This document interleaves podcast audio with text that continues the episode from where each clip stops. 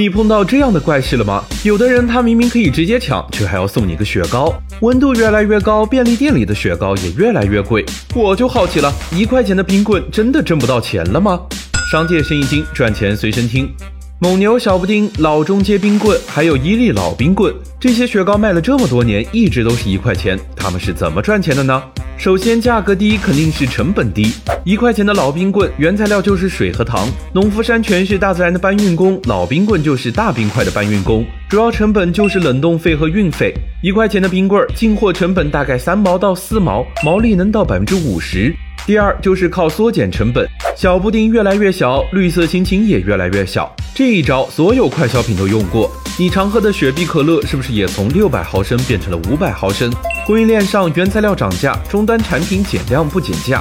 只要有规模，一块钱的冰棍、三块五的可乐依然能卖。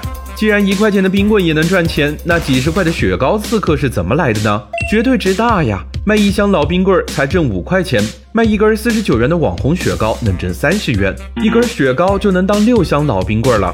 作为商场的便利店，卖网红雪糕挣钱理所应当。但你有卖中雪糕的自由，我也有买老冰棍的自由，不能因为你要卖网红雪糕就不让我买一块钱的老冰棍儿吧？